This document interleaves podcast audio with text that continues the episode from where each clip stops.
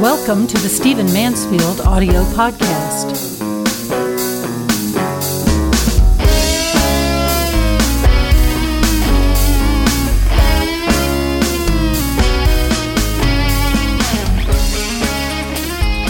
So, I want to address a mood, a way of thinking that is infecting a lot of people these days. And if I'm repeating myself slightly, you'll just have to forgive me and let me tell you why. Our family has just had a new grandchild added to it. And that always makes you think about the future. It always makes you think about the world that this child and other children are coming into. And I hear a great deal. People often say to me a great deal because I comment on trends and current state of society and so on. They often say to me, What a horrible time to be alive. Or I wish I had been born at another time.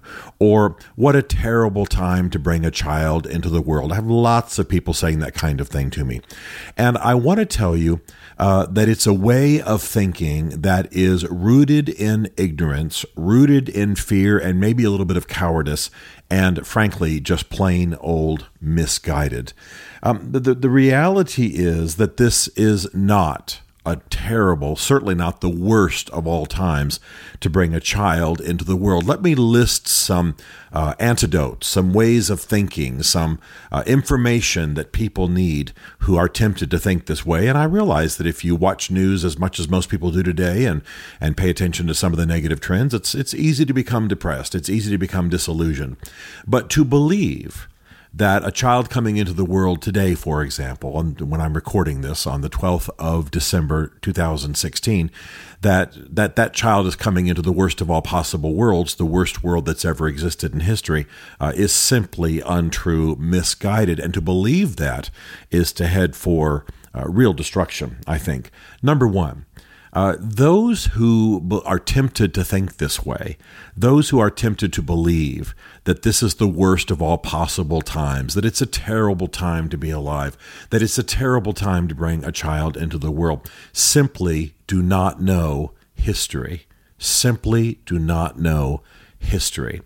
Uh, most of the history that comes before this time in our, let's say, our generation, uh, was much worse to live in. We have, especially in America, a sort of mentality that there was a, a, a grander time, an ideal time that we've lost. That there was a time when people lived in peace and harmony, and and people left their doors unlocked, and everybody cooperated in the village. And there certainly are pockets in the world, places, villages, towns where that has happened. But for the most part, uh, history has been far worse than it is today. Uh, it's very difficult to find a time when there was not massive suffering, massive disease, massive racism, massive violence one of the little games I enjoy playing, especially with college students and people I speak to, is if they say this to me, I say, okay, tell me a time when you would like to have lived. Inevitably, they will name a time during which uh, maybe they've read a favorite novel and, and it places them, let's say, in the 1890s or 1810 or uh, the Middle Ages, and they'll say, I'd like to have lived at that time. And so I give them a little bit of information. Oh, goodness, you've just named the century during which the Black Plague was decimating most of Europe. You've just given me a time during which it would have been, would have been horrible to be a woman, for example, uh, during which the average lifespan was 30 years. I could go, I go on and on. My point is not to uh, rebuke them. My point is to cause them to realize that to say, gosh, I don't want to live in 2016, I want to live in 1415 is a little bit crazy. Uh, one person said 1370. Goodness, that's a that was a bit would have been a miserable time to be alive almost anywhere in the world. And so the point is that normally when people say this, they don't know history. They don't know the progress that man has made. They don't know that uh, that almost any other time, particularly if I'm speaking to some of my African American friends, especially if I'm speaking to some of my Asian or Hispanic friends, um, especially if I'm speaking to women, earlier periods in history would have been absolutely miserable. And even for uh, Anglo males, only if you were part of the ruling class would would earlier periods in history have been have been glorious times. So let's be cautious. Let's not let's let the as C.S. Lewis said, the fresh sea breeze of the ages come into our thinking, and let's realize that uh, history teaches us that we are not living at the worst of times. We certainly are not. Uh, also, I've said this before, I've made this point many times, but number two, we should all realize that we are getting far too much news. We are hearing everything that goes wrong. We are hearing every tweet from Donald Trump. We are hearing uh, everything that happens. I, I, think I've shared before on a podcast that I was relaxing at my home on a Saturday afternoon uh, when suddenly I got literally an alert from a news source that a man had fallen off a bridge in Australia. Well, uh, later in the day, I got the the information uh, that the man had survived and had dinner with his family that evening. Now, of course, at any other time in history, I would not even have known this. And why did I need to know that a man had fallen off a bridge, landed in water, been retrieved, and uh, returned to his family in time for dinner on the other side of the world? Um, I think I'm not claiming any great, you know, humanitarian credit, but I think I even spent time praying for this man, and then later thought to myself, "Goodness, I, I, I didn't even need to know this." We are all hearing far too much news. There's far too much sensationalism about what's going on. I've sat with young students who are in tears about the great floating garbage island that is out in the Pacific because of the tsunami that occurred some years ago. Yes, it's there. They're going to clean it up. No, it is not going to swallow California. Do you understand that we wouldn't even know about it in another age? We wouldn't even know about it were it not for the sensationalism. So am I arguing for ignorance? No. But I am arguing for us just to filter a little bit, just to realize that an outbreak of a disease in a part of the world that we can hardly find on a map is not something that needs to rob us um, of, first of all, focusing on more nearby mat- battles, and second of all, uh, cause us to be completely disillusioned about the times in which we live. Uh, number three, and this is going to hit hard, but it's something that some of us need to hear now as we're uh, heading into the last few weeks of 2016. And by the way, I'll I'll be turning my podcast a little bit more uh, motivational, inspirational here in the last few weeks of this year, just because I want you to end on a positive note.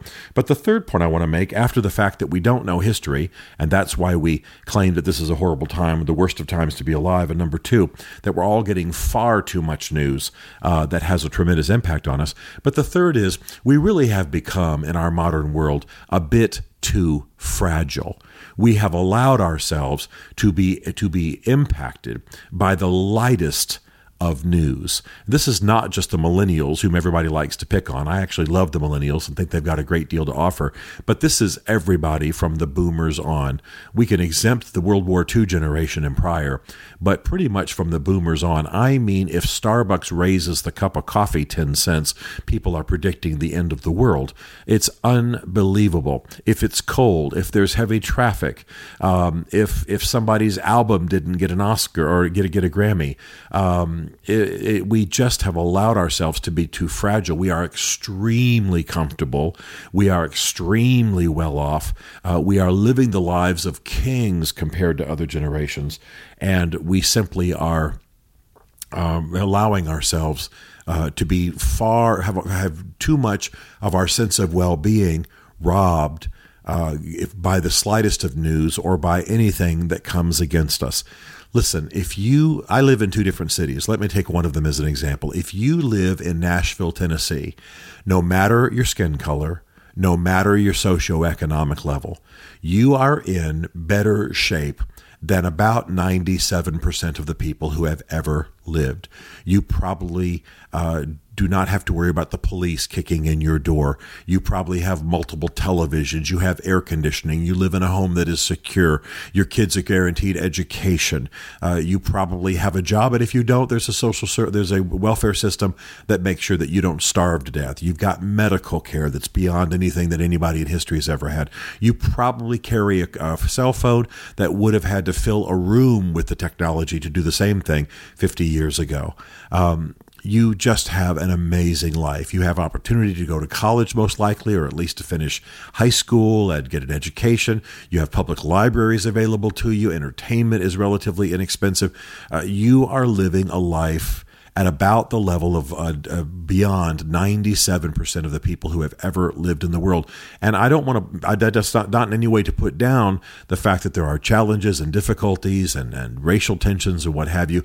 But the fact is, a, a black 16 year old living in Nashville, Tennessee, a Hispanic 50 year old living in Nashville, Tennessee, um, a, a female uh, Jewish woman uh, from, let's say, Romania living in Nashville, Tennessee, is almost in the best shape uh, better shape than, as I've said, 97 to 90%, 98% of anyone who's ever lived, much less of their specific skin color or ethnicity. It's, it's pretty stunning what the stats are. We are living the lives of kings. Are there troubles? Yes, but let's remember to be grateful. Uh, a fourth thing I want to mention briefly is that we are uh, allowing fear and worry to become a global epidemic. Our news, uh, the fear mongering, uh, we have allowed it to become a global epidemic. Donald Trump was not my choice as president. He, uh, he was not uh, someone, any of us, we wouldn't have gone into a laboratory to devise the perfect presidential candidate and come out with Donald Trump or Hillary Clinton or anybody who ran. And I need to say quickly Hillary Clinton wasn't my candidate either. I think you know that I, I lean conservative. Still, the end of the world is not coming because he's going to the White House. The end of the world is not happening because of some, some global trends. Uh, do we have some things to deal with in terms of global global warming? Yes. Does that mean humanity is about to be wiped out? No. Uh, we will deal with problems, we will meet them. My point is not that we're living in the per- perfect world. My point is that fear and worry are allowing us to be robbed of the joy and the industry of living today because we're worried about things that, quite frankly, will never affect us. And that doesn't mean we're passing them on to future generations, but it does mean that we are missing uh, the opportunities of today while we worry about things that are not even going to be a factor in our lives. And thank God for compassion. Thank God for concern about the state of the world. But no one is made to be able to bear the burdens of the entire world, every people group on the planet, on, in every geography at one time. At any time in history, there is always starvation. There are always slaughters going on. There are always epidemics. Am I making light of it? No. But none of us can walk in fear and worry, live out our lives in fear and worry about all of it at one time. At some point, we have to entrust these matters to God. And I would say, by the way, that my favorite definition of worry is racing into the future and viewing it apart from the grace of God. You only have grace to live one day at a time. You only have grace to live the life in the skin that you are in, in the, on the ground that you are walking. You can't bear the burdens of the entire world at one time. Should that produce selfishness? No. Care, be generous, be compassionate. But don't let the latest news stories or all the news stories in the world rob from you uh, what you have to deal with and rob from you the opportunities that are before you. And I want to say one final thing. I've mentioned history, number one. Number two, I've mentioned too much news. Number three, I've mentioned that we've allowed ourselves to become far too fragile, uh, feeling influenced, feeling uh, threatened by everything on the planet. Number four, I've, I've said that we've made fear and worry almost an international addiction. But number five is this. You will know that I always conduct myself in this podcast as a Christian. I am a Christian. I do believe in the fall. By saying that most people, and certainly those of you who are listening to this podcast, are living in the best circumstances uh, almost in all of history, certainly better than 97, 98% of people who have ever lived, is not to say that we don't live in a fallen world. I'm a Christian. I believe in sin. Uh, I believe that sin pervades uh, humankind, and we are definitely living in a fallen world. There are threats that did not exist just a generation or so ago. Um, I, yes, I'm sitting in Nashville, Tennessee today. Yes, I'm going to go to a, a shopping area called Cool Springs. It's quite possible that some young man could be self radicalized from watching ISIS videos and suddenly start shooting up uh, the, the, the shopping strip that I'll be uh, walking in, or shooting up the restaurant where I'll have lunch. I'm aware of that. I'm aware that that's what sin produces. I'm aware that that's a, that's a threat I need to be prepared for. I'm not saying the world's perfect. I'm not saying the world is ideal, but I am saying that the new grandchild who has come into the Mansfield family has uh, the opportunities to accomplish things that no one else in history really had, uh, very few in history, have had the opportunity to fulfill. They are likely to be safer, better cared for, wealthier, better resourced, better educated, than perhaps 98 to 99% of the people in the world. Let's not let our own fragility, fear, and worry rob us of the joy of life, the joy of connecting with God, and the joy of living an effective life in this world. We're coming we're becoming retreatist, we're becoming fearful, we're hiding away and cocooning in our homes, fearful of the outer world, when in fact there is certainly no more uh, violence and destruction and death and uh, horrible things out there than there have been in history. And in fact, there are a lot less. And this is an opportunity when great things can happen. Remember this fortune favors the bold. And this is a generation of opportunity. Be aware of the threat, be aware that mankind has fallen, but do not fall into the trap of believing that somehow living right now in 2016 is a curse. It's not, it's a blessing from the living God.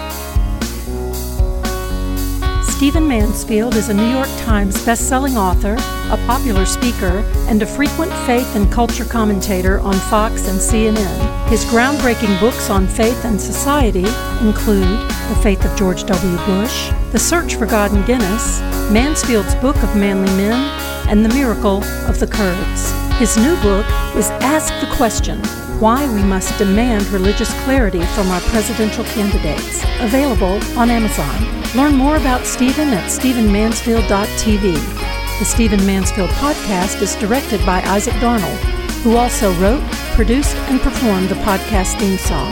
This is a Chartwell Literary Group production.